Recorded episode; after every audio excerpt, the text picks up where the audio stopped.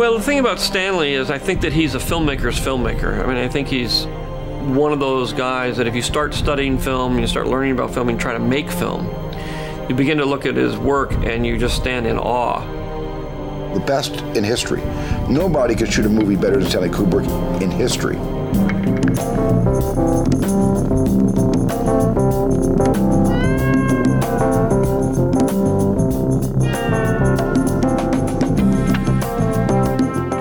Welcome to voice print identification. 2001. A Space Podyssey. I'm Wes. And I'm Brad.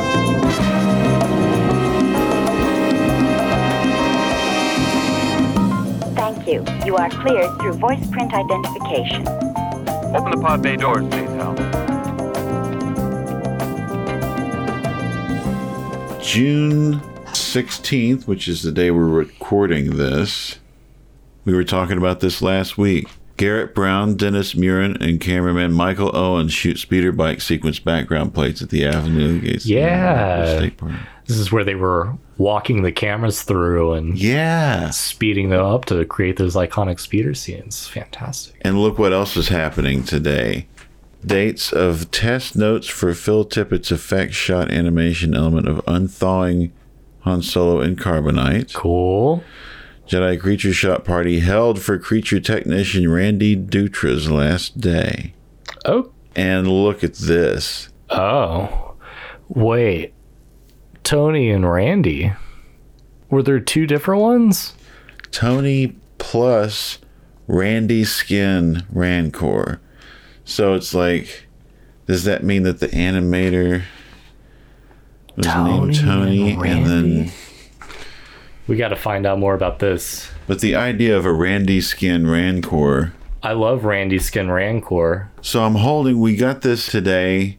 It took a little time, but I was really impressed by the shipping. Really, Prime delivers to Clavius usually every two weeks. You know, obviously it's on a blue. I, I had to resubscribe to Prime just to get this book and some hot fries. But this has got like, I mean, a great Jamie Benning and his Filmumentaries podcast in collaboration with the great Justin Berger, who did the unauthorized timeline of The Empire Strikes Back. He collaborated with Jamie on this incredibly dense and researched tome on everything you want to know about Return of the Jedi. Day, broke it down day to day, but it's not just little tidbits that might seem dry to somebody. No, look at this book and you'll see you have intricate little stories going on on every page and follow ups to previous stories. And every few weeks, another surprising twist that comes from something that happened previously from pictures, drawings, sketches, production notes, and our favorites. Call sheets. Oh, Who's at the top of the call sheet? I don't think they would mind if I said that, top? yes, of course, it's Harrison Ford. Uh huh. This is call sheet number 20 from Feb- February 5th, 1982. Unit calls 830. So, uh, AM or PM? uh, AM. Although it wasn't a night shoot for uh, Jabba's throne room, I guess they weren't going to be quite that authentic. Okay. Carrie Fisher, Boushh only. Oh, so she's fully suited. So I guess they they say only so that makeup knows you don't have to bother with you know her face. Yep. She can keep the mask on. Yep. So she's got to get into makeup at 7:30 to be ready for an 8:30 call. Harrison Ford only needs 8 to 8:30 because He rolls out of bed looking like that. pretty much Just relax for a moment. You're free as a carbonite. You have hibernation sickness. I can't see. Your eyesight will return in time. Where am I? Jabba's palace. Who are you?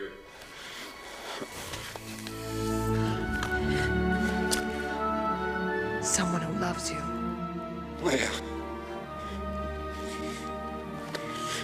I gotta get you out of here. What's that? I know that laugh.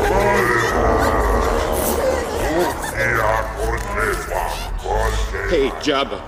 Look, Jabba, I was just on my way to pay you back, and I got a little sidetracked. It's not my fault. Look at that. 845 in the makeup chair for a 930 call is Billy Dee.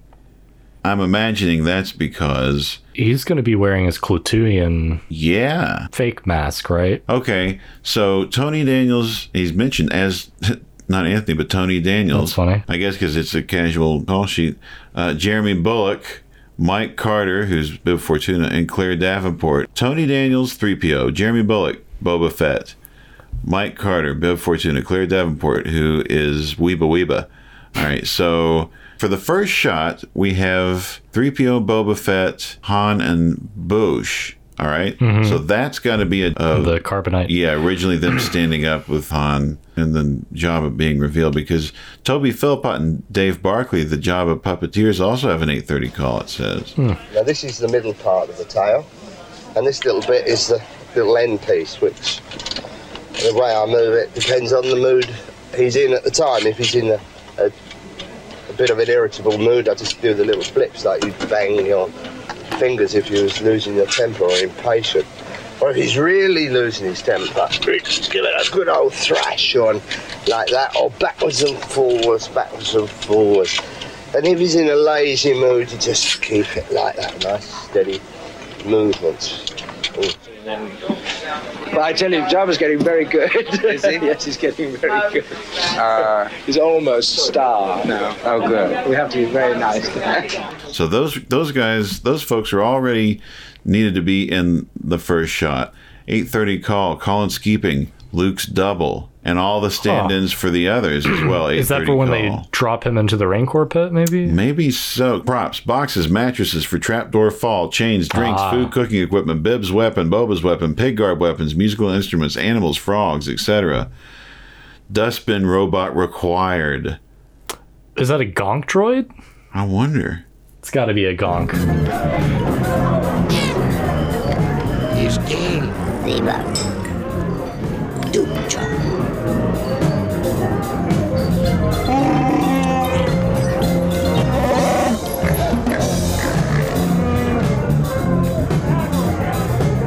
And that uh, mask that Lando was wearing, it's part of a an armor set called Tantel Armor, uh, which includes a Gondar Tusk mask. I've never heard of a Gondar. Oh. Oh, like tearing the ears off of? Oh no, that's a Gundar. I think that's a Gundar. Oh look, Han wet for scene thirteen. Leia in Bounty Hunter outfit for scene 13. Okay, so that is what they're shooting, but I guess they're also getting everything ready for Luke to fall, or no, wait, trapdoor fall. They're also shooting. Oh, okay. Our department has Han Solo on wall lowers to ground, melted coffin, and then uh, special effects calls for a harness for Mark Hamill. Light for Light Man. Wow, so Light Man was going to be here on this day, or it was there on that day. Now, Light Man wasn't he supposed to be like a being of spectral energy? Yeah. And they were gonna make like a highly reflective suit and just light him Yeah. up with a crazy amount of lumens. Check out a great video on that on filmumentaries.com. Jamie put a great video together just about, well, he's several great videos about Jabba's Palace, but one particularly on Lightman. Laser hit slimy tentacle. Okay, so they were going to Cool. film up into the prison. The Sarlacc. Wait, is that what it's referring to? I think that that when the, the one in the prison, like the one that goes, ooh, how horrible around 3PO. Uh, But anyway, this is the kind of thing you can learn from a call sheet that just makes these things so juicy. And I'm just looking at like that was. I just opened the book up to one thing and just read all of that stuff just now. Buy your copy, everybody. I mean, this is an incredible resource for any fan of any level of Return of the Jedi because it's a coffee table book as well as like a textbook in producing a blockbuster film in the 80s. it's a great reference to stack next to your Rinzlers. Oh yeah, it's right up there with the great master himself, J.W. Rinzler. Now this is uh, Anchorhead Publishing. Go to filmumentaries.com or wherever Amazon is in your territory because it's a self-publishing deal. And get yours now.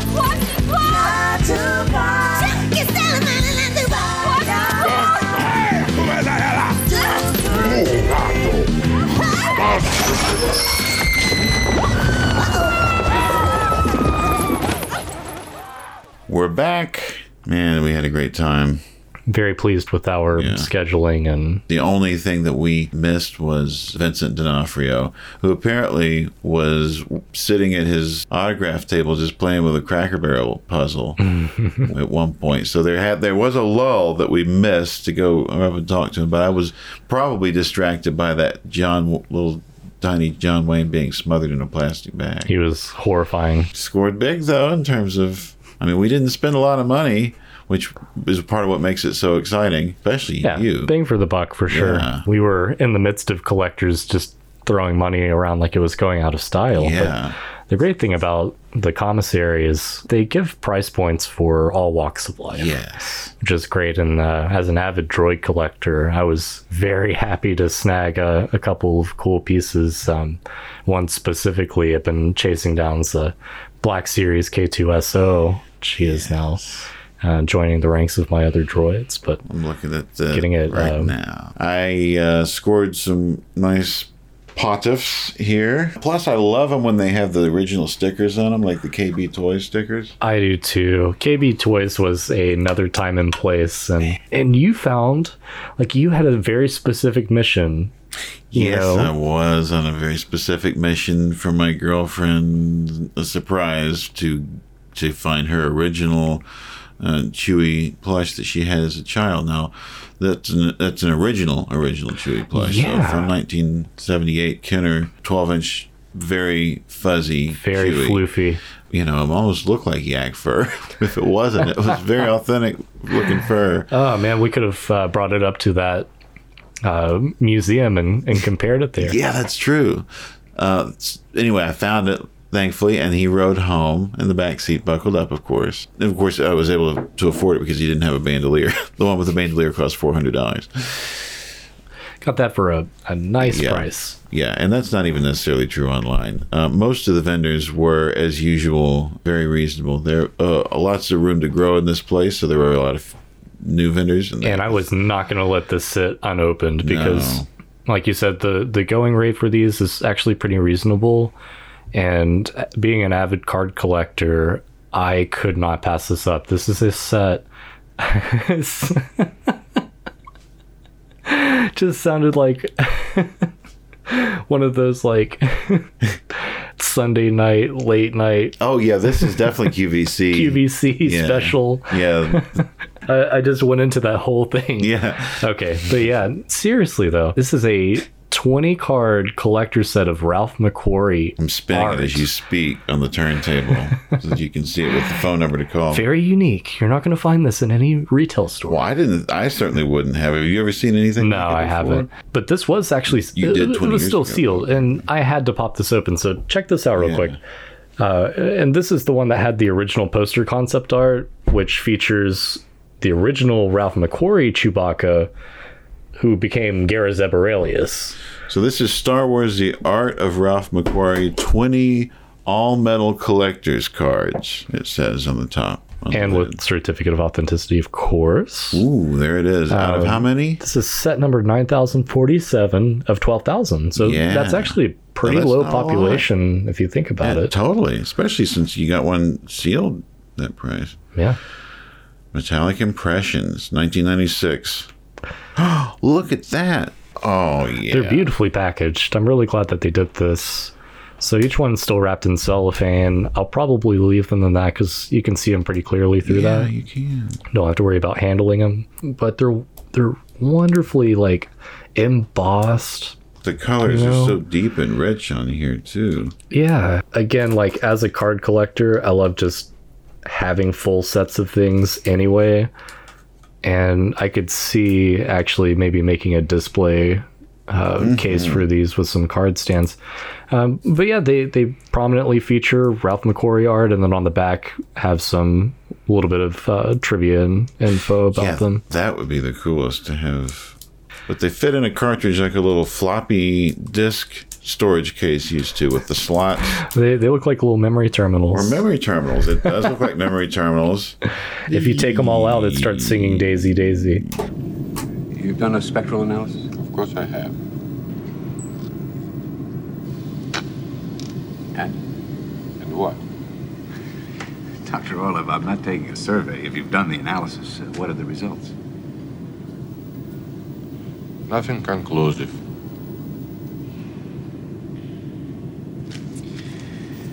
Molecular breakdown? If you look carefully at the last page of the data, you will find the answers. the booth, that mm-hmm. museum booth that you mentioned there. They had so many things. One of Obi Wan's braids from episode one. Well, they had You were talking about yak fur Yes. earlier. The little Ewok display that they had. four different swatches of Ewok fur with the Stuart Freeborn signature, all in this very nice thing with a picture. Which really makes me wonder. So they had the Stuart Freeborn frame with the fur. Uh huh. And they also had the 2010. Yeah. So in terms of So I'm just wondering if this was a curated set that they may have been able to pop both of these off of. And they also had some props from Terminator 2. they had Jar Jar's arm, they had Jar Jar's left arm with the zipper. Yeah, you could see the- shoulder. so I mean, incredible. which meant a lot to me personally, and also the little piece. There was a chunk of the Lars Homestead Terracotta weird. Yes. From I guess fiberglass 76. and whatever aggregate they used to make those. Mm-hmm. Very cool. All authenticated screen use stuff and and authenticated little concept things like little baby Ewok feet molds, you know, things you would bronze usually as a mother. Yeah, they had the T2 outfit. You could see the cones in the metal, which show up on all the Van Ling Film School of extras on the Terminator 2 DVDs, but also um, on recently on Light and Magic talking about Terminator 2 effects the one of the original Robert Patrick suits where the little squibs pop out these foam funnels sprayed with metallic paint to look like liquid mercury bullet holes. And seeing that up close, I mean, very, it was very moving to see so many of these things up close and personal, tangible and touch, but nothing like the 2010 suit. So we saw the original suit. The picture's on on the website. People probably thought we were crazy. Like I know the one the one thing that we that we were hovering over. they're just like you. You must have mistaken this for some other prop, some other movie. like no, sir, no, we are in the right place. I kept taking pictures up and down the sides of both, you know, and the sleeves. The thing that really got me was the zippers. Man, I was really moved by seeing the looked- zippers. They were very worn. it was very articulate too. All the stitching was tight, and I mean Mm-hmm. the the shoulders and everything just looked. I mean, it was a a beauty. Like this you said, Dr. Orlov's we're talking about. Dr. Orlov's cosmonaut jumpsuit, played by Oleg Rudnik, great actor. HSPPA.com. Paragon props. Oh, and if you're into Harry Potter, they've got they got original screen worn uh, robes from each of the houses, and also wands, and all packed into one little booth. A lot of a lot of celebrities are packed into little booths signing autographs, but Ian McDiarmid was fabulous as always, the ultimate gentleman and raconteur, telling fabulous news stories. He was more comfortable even than last year. Kevin Lyle, always a, a pro at uh, MC, yeah, and he the way he paces everything is so great. He knows when to like take it down a notch, when to let them talk, when to ask questions and like pull more out of them because you've got different personalities. You know, some of these are kind of shy almost. Uh, I know when we were watching the Return of the Jedi panel, he was doing a lot of the legwork, you know, keeping the conversation going. He did a great job with that. He did. Then the surprise was that Ian McDiarmid did pop back up for the Return of the Jedi Yeah. panel. And they gave everybody else a chance to have their spotlight first before he came on. So that was nice too. I mean, these are top pros here. I mean, we got Simon Williamson, who was Max Rebo as a puppeteer. Simon Williamson worked with the Muppets. He worked on Dark Crystal, all kinds of things. And it seemed like uh, Dark Crystal had a huge development impact for him. Yeah. he talked about it He did. at length a couple times. Which is one of the great things about these panels because you have all these people that worked on so many different things that the conversation, especially with a great host like Lyle, that can it can diverge into different streams of conversation about different topics. Like with Mark Dodson, who was the voice of Salacious Crumb, he did so many cartoon voices. He did a Gremlins voice. He uh, he talked about basically accidentally starting his voiceover career just as uh, a college kid. I, I loved his story about how he was not really auditioning, but like doing some voice, some vocal warm ups for uh, Ben Burtt. Yeah. and then uh, he didn't end up taking the line reads. He's like, no, give me the script back. Yeah. He thought he messed it up. Just go do what you were doing just a second ago. And he was just making wild noises and carrying on. And that evolved into Salacious Crumb, our lovable monkey lizard. it's fantastic.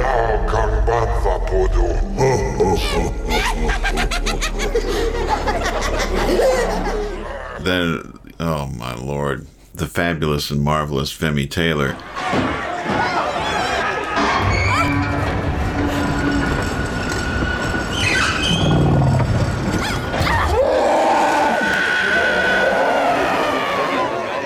We were walking down one of the aisles, and I happened to see, you know, we were celebrities were doing autographs, and I happened to do a double take and see Femi Taylor was sitting there, and there was one guy getting his poster signed, but there wasn't anybody behind him, and suddenly at this moment I was just awestruck because I have been just I've been in love with this woman since I was four years old. And suddenly to see her there, it was like this queen is sitting in the middle of this establishment while people are milling around. And I wanted to look around and shout to the rooftops, Do you not know that Her Highness is sitting right here? like, what are you people doing? Why are you not all lined up to come and bring her bounty and bow? And, you know, I became, I started sweating and became a pubescent 13 year olds and dropped all my stuff. I had this Willow storybook LP that I almost dinged up. Wes is like trying to get, grab I was. I'm like, yeah, oh, let me get more a witness. I'll, I'll pick the picture and then, then you sign it and flat sign. Oh, you put my name and spell it. And, okay, maybe get a picture. Whatever. Oh, yeah, it's just like like this. And I handed Wes my phone, ran over there. Oh, thank you so much. And I dropped my stuff again as I left. like, I told Wes afterwards, like, man, I, I met Angelina Jolie and uh, Val Kilmer. Like, never really been bugged that much about it. I mean, Dustin Hoffman, that's awesome. But like this, this just like floored me. Oh, I, I bore witness to this total Yeah. shutdown of facility. it was uh, it was great. I I really, it, when you see someone enjoying themselves Yeah. that much to the point where you are reverted back, just pure kid energy. Mm-hmm. That is that is where the magic's at. And I've had those experiences at Yeah, the con so several it- times. Yeah, I, I was looking at that picture on the way out tonight and looking at that little heart she drew me. Oh. My heart just swelled a little bit.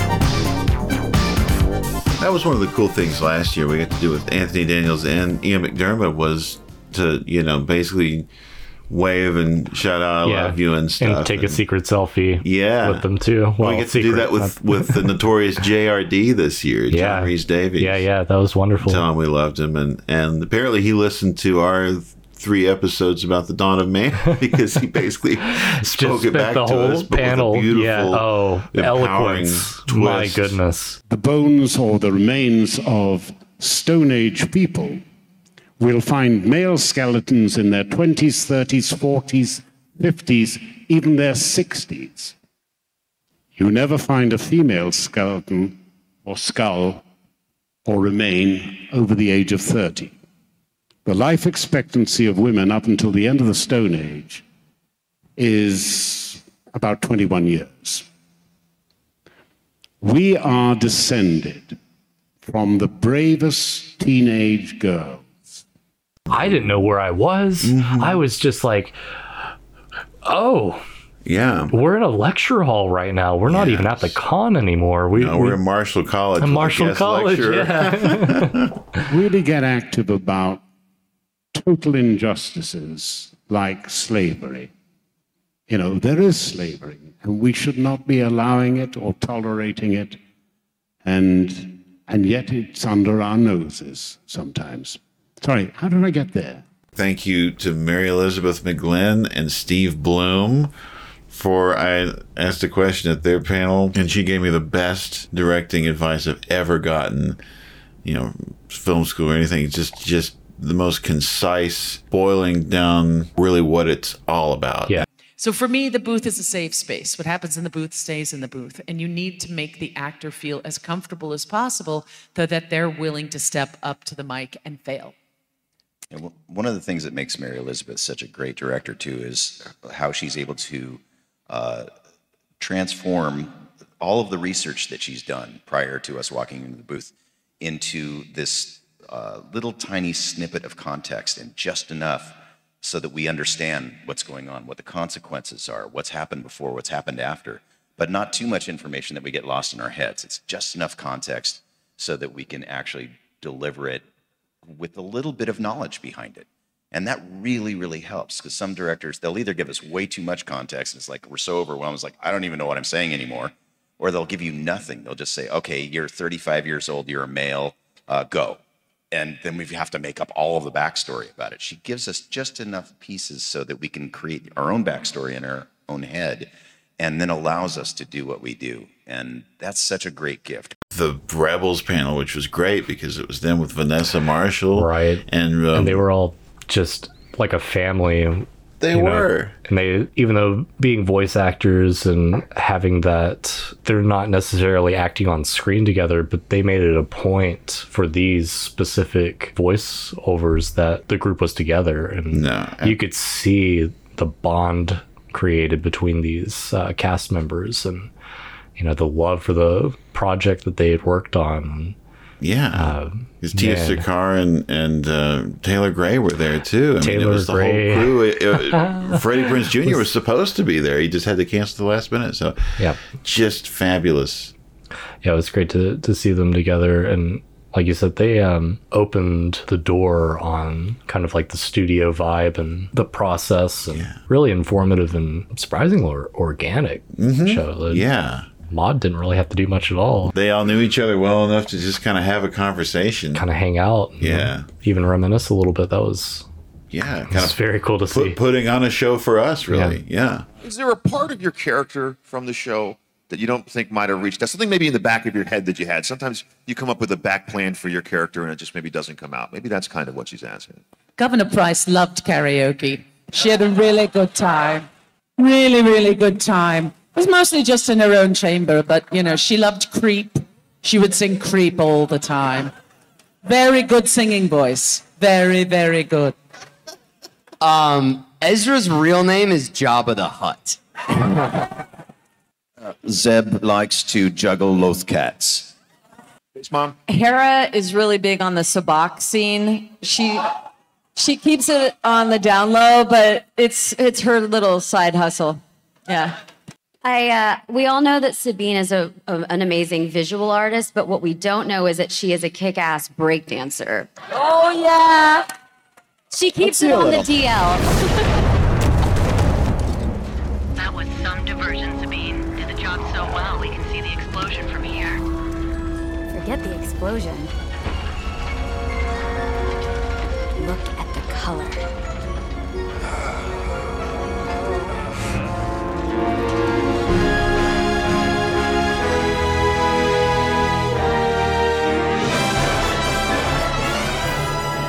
While we were at the con, at the very last part of it on Sunday, I come across this vendor that happens to have a huge box full of Star Wars puzzles and any, everything from I think like Return of the Jedi up to like Clone Wars era stuff. They had the Gungan undersea attack puzzle, mm. and I pull it out and I'm looking at it. And I'm thinking about it because I think the dude had five or Yeah. seven dollars on it. Yeah. I'm like, yeah, that that price point talks to me. You know, for for an old puzzle, I think I'll do that. And whilst I'm contemplating, the gentleman simply just walks up and offers to unload the entire box of puzzles for twenty dollars. And this is like eleven or twelve puzzles here, if not more. no, I think yeah, I think it's like fourteen puzzles. 14 puzzles. It's a giant box. You know, and he's ready to get it. You know, that's the thing. These collectors by Sunday afternoon, Oh, get it out of here. I don't want to take it back home. And I'll tell you, Brad, it was not a hard decision. It was not. It was not a hard decision at all. That was a great deal. I was just like, yeah, yeah, I'll, yeah. Thank you for this gigantic box of twenty-year-old puzzles, thirty-year-old puzzles. Three of them are already complete. They're right here on the table because there's not much to do here on the base between shifts. Oh, I know. So, so it was really a good find for that purpose. Yeah, but really I, am nice tired of pretending to let Hal win at chess at this point. so- puzzles. You, you can't participate. You can actually do it yourself. um, but they are beautiful pieces, and uh, it, it's always surprising what you come away with. It is. That's the kind of beautiful thing about it. Part of the surprise at the end, and then the experiences you have. The best part about that too is that uh, I'm unfortunately we got in a predicament where you were having to bench press that box of. Oh, I hold that box around for- like a champion. Now, what's so great was the gentleman told me, "It's like I could hold this here for you." I'm like, "Oh no, we're on our way out." and then we went and just snagged an interview with Chuck Schlemm, the NASA JPL communications. yeah, we didn't realize we weren't done yet. so we did this entire interview, which you heard on the prior mini episode, and, and Wes was standing there the whole time with this box of puzzle in his hand. yeah. Oh, what was so great was he was just like, "Oh, I'd shake your hand," you know. What, Yeah, you hear it at the end of the interview. He says, "I'd shake your hand," but and then of course you Oh, no, manipulate the I thing was around. not. Yeah, I was not about to like leave him hanging. No, after that wonderful interview. So No, no, I- totally. I, put the behemoth down and uh, gave that man the firm grip, Absolutely. the five fingertip grip. Yes, what a gentleman and a scholar. So great, thank you. Watch You him go. I could watch him for hours. Amazing, tell you all about it, and really inspiring stuff. So great to see him talking to kids for so long. That was what it was. Yeah, about. I think um, that that is a passion that I feel building in my heart every day is is getting out what we saw. So you remember that kid that was at the booth at the JPL booth for like an hour and a half. Please. And he, first it was him, then his dad came. Oh, I know. Yeah. Uh, uh, What would you say? Maybe like a nine, ten year old, maybe somewhere around that Mm-hmm. Yeah. age. And he's at a Star Wars convention. Right behind him were like all kinds of crazy, you know, props and toys and anything that his heart could possibly desire.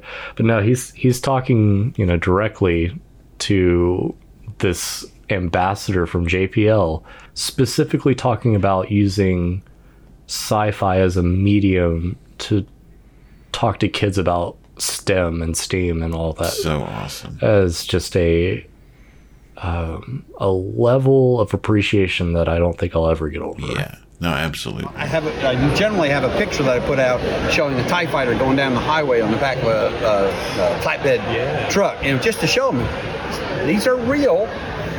Now all we got to do is figure out how to make them go. Yeah, you know, we need the propulsion, and every one of these propulsion systems didn't exist until they did, until somebody figured it out. And there's no reason to say that we won't figure out something like any one of them. The battle station is heavily shielded and carries a firepower greater than half the Starfleet. Its defenses are designed around a direct, large scale assault. A small, one man fighter should be able to penetrate the outer defense. John Mollo, the costume designer of Star Wars, said that he was approached by Lucas after Barry Lyndon. Man. He started really as a historical advisor on films like Charge of the Light Brigade. He then went on and worked with Kubrick. He'd just finished uh, working on Barry Lyndon as a historical advisor. And following that, he was recommended by the costume designer from uh, on Barry Lyndon to uh, George Lucas um, because uh, she couldn't, she was booked up, she couldn't do the job.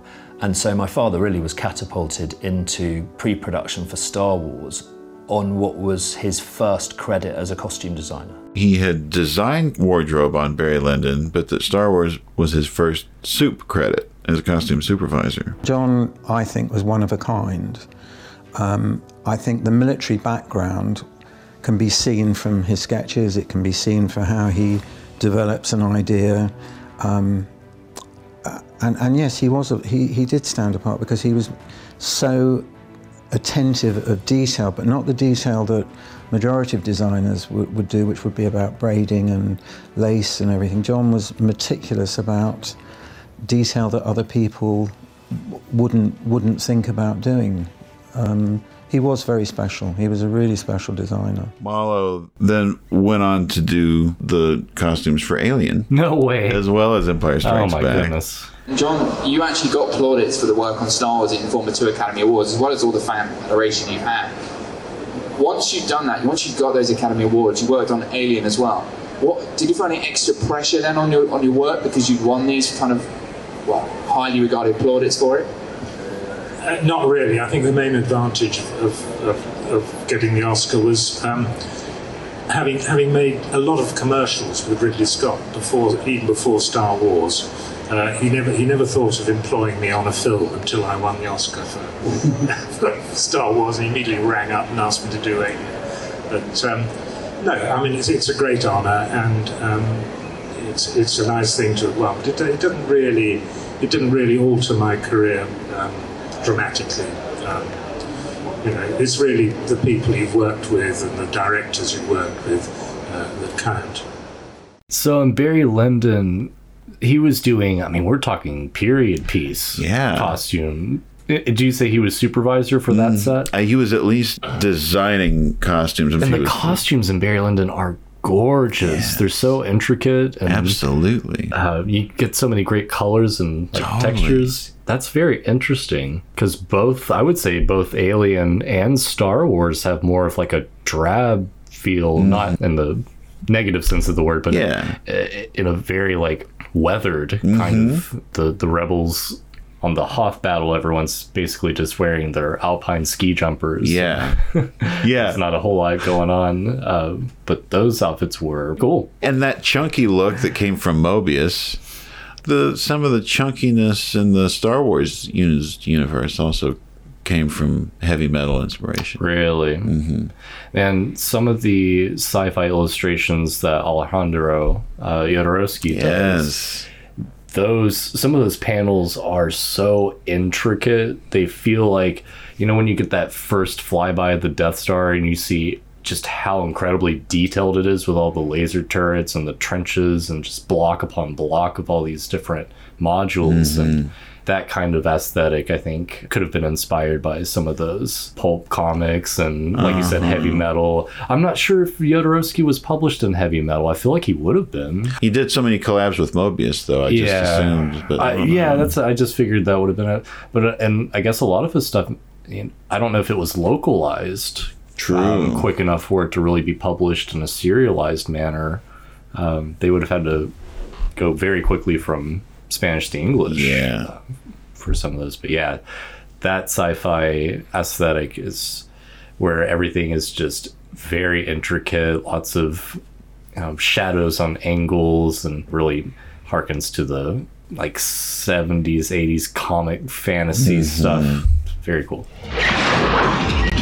Waouh Alors là, chapeau. Mais comment je vais le rafistoler celui-là Il est naze. On a dû un petit peu trop pousser sur la sauce. Désolé, mon vieux. Désolé. Et moi alors Il va falloir que je remette ce connard en état I was really hoping to see more than the sequels where they were going to bring back like B wings and definitely some of the like weird snub craft that the Rebel fleet pull out and Mon Calamari ships. Yes.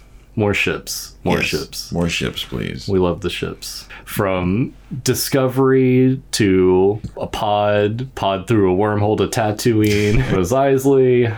Oh man. Ships in and out of there all the time. Yeah. The choreography of the battle sequences and the dogfights is itself a dance, much like the waltz. The, the way it maybe a different speed, but the movement's the same. Could you imagine watching uh, X Wings and TIE fighters go at it with Blue Danube blaring in the background? well, there's a guy on YouTube, close enough, who has done two videos. One is Star Wars directed by Stanley Kubrick, and the other one's 2001 directed by George I've Lucas. seen the thumbnails for these actually, and um, They're really great. I put them in my back pocket, so I'll have to check them. Yeah, out. they're really fun and well done. So you can kind of see what that would be like. It celebrated the beauty of space travel and the beauty of design and the beauty of motion. The whole idea of that movie is that space and space travel is exquisite. You know, if we really think about it, Bowman becomes an ET to another planet. Mm-hmm. He's on his way. He's restored life support. He's uh, got the ship heading in the right direction, and you know we're hauling ass towards Saturn. At the first, you know, kind of juncture here, what he was going to do was just kind of hang out until he reached his destination. So he rigged up a bunch of emergency systems just in case there were some catastrophic hull failures, and um, he's kicking back. He's probably taking in the ridiculous shock and revelations that he's uh, you know had come to pass and stealing himself for the mission ahead because he gets a message you know right after this cataclysm uh, from the head honcho himself and what's he telling him to do he's got to continue the mission yeah the original concern about TMA-01 and how it came to be placed on the lunar surface. You know, they originally thought it was like a terrestrial country that had some kind of malicious intent, um, you know, vis-a-vis like Cold War spy technology or maybe like a missile apparatus for you know the impending destruction of another country but they kind of proved that to be false and still didn't really have any evidence to prove that it was extraterrestrial either. You know, the way it was sunken into the ground, and Uh-huh. the way the geologists were able to prove that it had been there for you know, thousands of years. Yeah. So there was that small notion that it could have been some kind of interplanetary life that had placed these monoliths onto the surface. It's interesting how much of the book is actually spelling out conversations that are are had by viewers of the film. I think Arthur C. Clarke's vision was so complete. Like, he took the script and took his own futuristic interpretations and filled in all of the off screen um, and unsaid kind of conjectures that happen. And it's a nice companion. I, I wish, you know, people were like, yeah, listen to Pink Floyd and watch Wizard of Oz. No, read Arthur C. Clarke, 2001 A Space Odyssey, and then watch the film. Yeah. I think that would be a, a great pairing. you don't really hear that combination often, though. No. And you get all these secret messages, too. So it's really fun. Especially since they were racing to come out first. I mean, the the relationship it got a little got a little weird there at the end because uh, Arthur C. Clarke was racing to beat Stanley Kubrick to the clock and, and releasing the, the book before the film, which of course made Kubrick very nervous and a little angry because he was afraid that the whole movie would be spoiled by releasing the book first. And of course, they were deviating from each other slightly as production went on. So, what you kind of get is a bit of a Rashomon, absolutely, which just kind of adds to the to the enigma. Every viewer has to make up their own mind about what the film is about. They have to make their own connections. The mystery of the obelisk was incredibly provocative. The essential reason is not possible to comprehend intellectually. It is much better to, to leave the end of 2001 and the whole story, in fact, as it stands, unexplained, as a bow to the unknowable. all of us had hours of putting our feet up on somebody's couch and going, okay, what did this mean and what is this really? I mean, it's one of the most thought provoking movies ever made. And no, I don't know what it meant, but just having a movie that I enjoyed that much, even without knowing what the thrust of it was.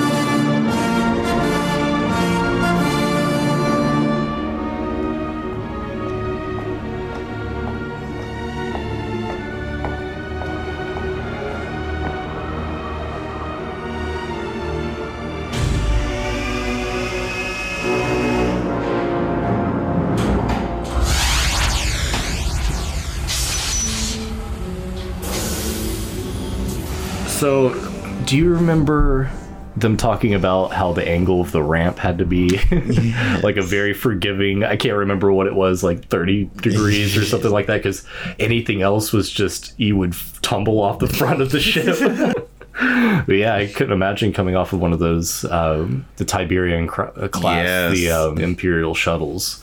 How they're like 30 feet off the ground, you know? like, and, and it's like, especially if you're Ian with contacts in or Anthony with a mask on, Full you can't see yeah. a thing. having to shuffle. I, I can't imagine. So the scene um, where Vader lands on the Death Star and he comes out of that fog embankment of a, of landing pad. I mean, he's already got the sunglasses on. He's got the blue. He's got the like polarized blue blockers on going to the beach. Now he's got to roll through this like pea soup of a fog. Yeah. in a room that's nothing but like silver and white and gray. like.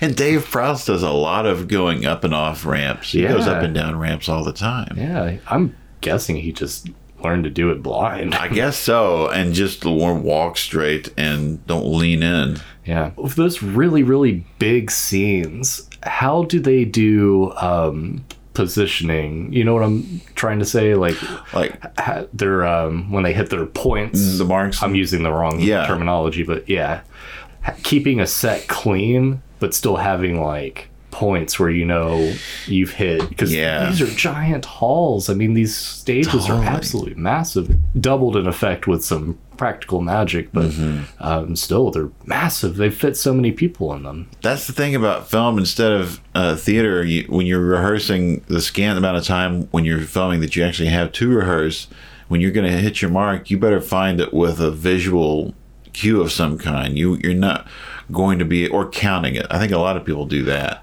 That makes sense. So you don't have to put the painter's tape on the floor. Yeah, exactly. on, the, on the Imperial Star Yeah. Destroyer. Of course, in the old studio days, they would do that, and that's one of the reasons that Spencer Tracy in his later films is always looking down, meditating about something shuffling around. Is because he's looking for his mark. Oh, I love that. Uh, the important thing is the rehearsal. if it's a difficult scene emotionally, right.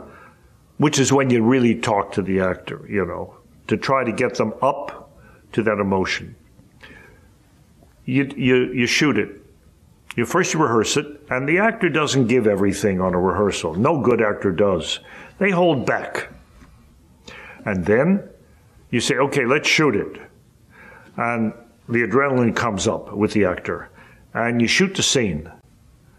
And everybody feels it was pretty good. And you feel it didn't go high enough.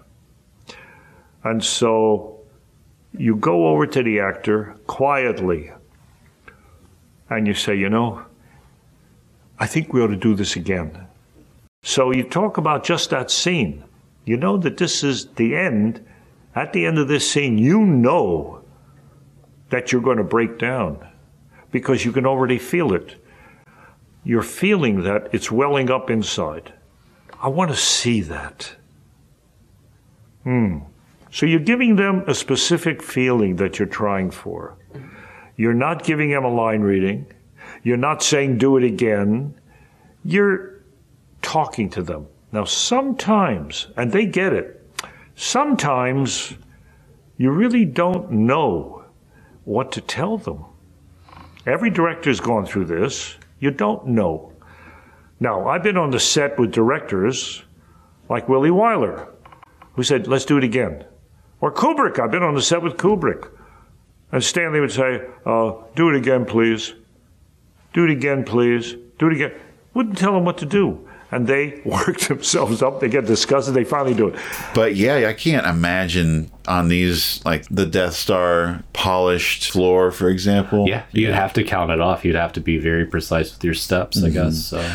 it's in, incumbent on everybody to hit their mark, but it's also it's that much more onus on the director with the time ticking to go ahead and get your shot composed and figure out where you want everybody to be placed and get your AD on that because you're not going to have much time to do it. Jeez, it's a lot of moving parts. Yeah, there is a lot of moving parts with matching in some cases then background mats, right? Those Yeah. big crowd scenes where two thirds of the crowds maybe are matted Mat- in. mhm. So you got to get people to stand exactly the way they do when they fade off into paint. That's just magic. Yeah. That's one huge difference in the comparison here. So, I mean, we've got less than 10 people usually uh, on screen Yes. at all times Yes. in 2001. And, you know, Star Wars, you have nice little solo adventures, but you also have these massive scenes full of hundreds of people, especially some of the Imperial scenes where there's just like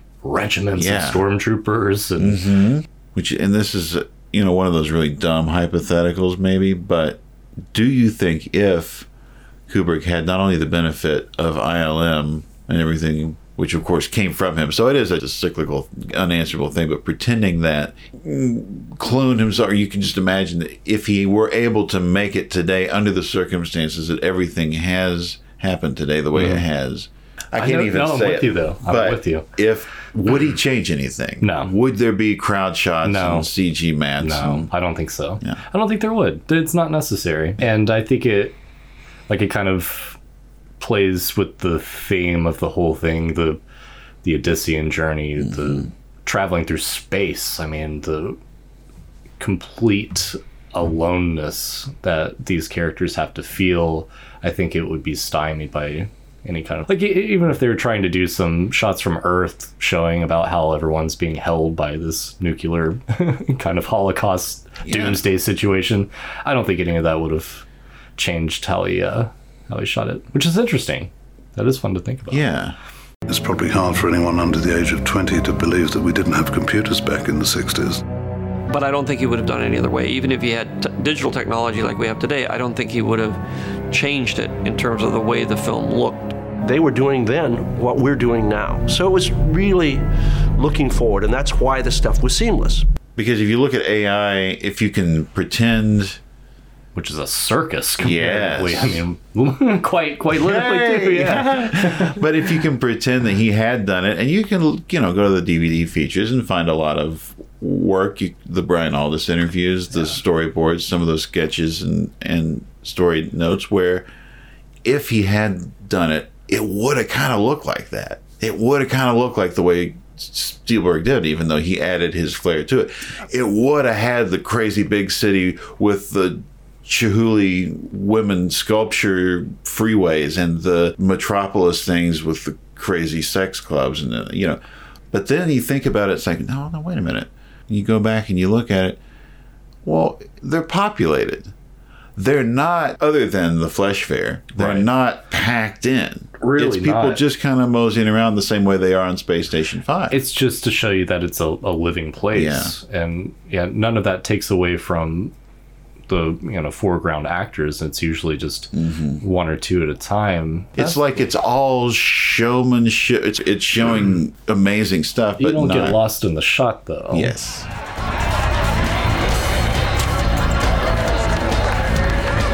Over Here Kitty Kitty. That's where the agency held my tryouts when I was made new. That's Tails. Very hoity-toity. I get to be asked to perform there. Only Sunrise Gents and Sunset Ladies, strictly Sierra class robots who have no idea how to live, can't even speak English, all made in Sweden. Couldn't tell a joke from a poke. One last little nugget on Colin Cantwell. I don't even I don't even know what this means, but it just sounds like the coolest thing ever. Cantwell was one of the first people George Lucas brought on board to what was then called the Star Wars. He was introduced to Lucas by Hal Barwood, who was working on American Graffiti. Whoa. Good old Hal, old college buddy. Cantwell invited Lucas over to his house and showed him his steampunk like superiority machines. What? oh no. Which led Lucas to believe he was right for the project. Lucas had admired his work on 2001 A Space Odyssey and gave him a copy of Adventures of the Star Killer, Episode 1 The Star Oh, Wars. cool. And it all started with the superiority machines. I love superiority machine. That's definitely C3PO in a nugget. 100%. That's great. That's what he was designed to do. That's perfect. Sir, we just lost the main rear deflector shield. One more direct hit on the back quarter and we're done for. Turn her around. I said turn her around. I'm gonna put all power in the front shield. You're going to attack them? Sir, the odds of surviving a direct assault on an Imperial Star Destroyer... Shut up!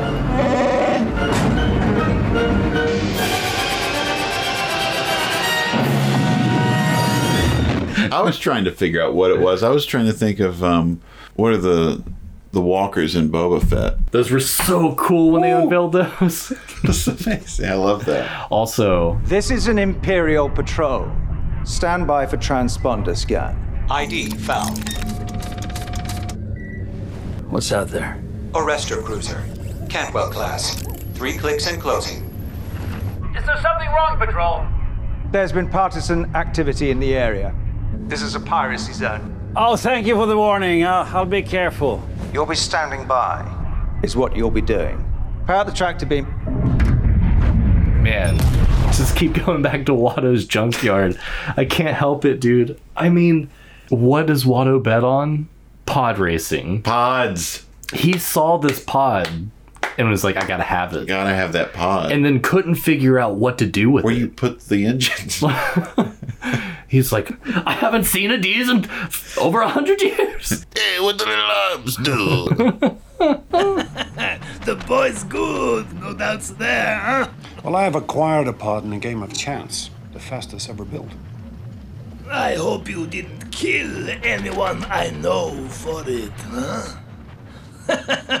so, you supply the pod and the entry fee. I supply the boy. We split the winnings um, 50 50, I think, huh? You know there must be something in Coruscant too, right? I mean that place is so big. There's so many buildings. There's a there's an upside or there's like a sideways Millennium Falcon. There's like these upside down R2D2 buildings. Tuck the Discovery in totally anywhere. put them anywhere. Polis Massa also kind of has a bit of a wheel look, right? So Okay. when when they take Padme to the hospital to give birth, you get one kind of big exterior bah. shot. Sorry. It's just that that hospital is not not accredited in any sort of way. I don't know how she ended up there.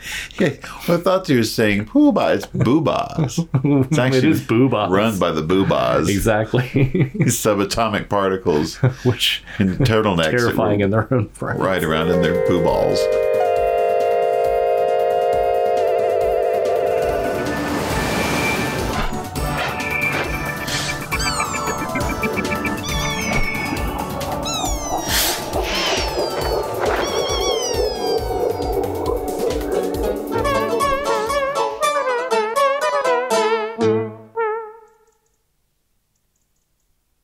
Somebody's coming.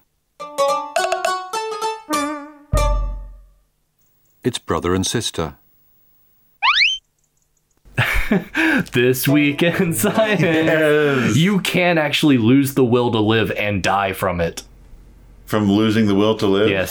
Sir, uh, you are now looking, I must say, not any older than you did 10 years ago. You are now 2013. Yes. What, what has kept you alive? Will to live. Ah, yes, that, that is the will to live is Not the will to live. Doctor to live. Doctor Will to live. Oh, man that's kept me Dr. alive. William to live. Yeah. Oh, is uh, William to live, a genius. The I man's see. a What- genius. So Padme definitely could have just definitely Wow. just died because she no longer wanted to live. Medically, she's completely healthy. For reasons we can't explain, we are losing her. She's dying. We don't know why. She has lost the will to live. We need to operate quickly if we are to save the babies. Babies. She's carrying twins. Uber. Uber. Well, we've all heard those stories, right? You Yeah. know, you get family members that've been together for 60 years, and, uh, which makes things very dangerous. It just shows that reading YouTube comments is dangerous. Some Twitter posts can do that to you too. Definitely. Psychogenic death is real. Psychogenic. Wow. And uh, that is just a fancy way of saying just giving up on life. Dog, I'm good. Bye. Oh, this is even better. This is even better What than I had. Give up itis. Give up itis. Yeah, Yeah, during a psychologically traumatic situation that feels inescapable, the sufferer responds to this in the only way that they know how to, which is just to die. So, yeah, no more, uh, no more dogging that scene, y'all. animals, yeah. Animals do it. We're animals. Yeah. It wasn't Even bad writing. educated fleas do it. this was predictive writing. this was cutting edge. Look, you just Once- weren't ready for it. Nobody was ready. George is always 20 or 30 years ahead. That's why he's always so confusing.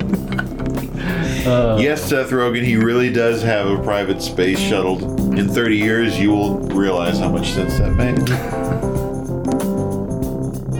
From Clavia Space, I'm Brad. And I'm Wes. Signing off. Thank you. Bye bye. Goodbye.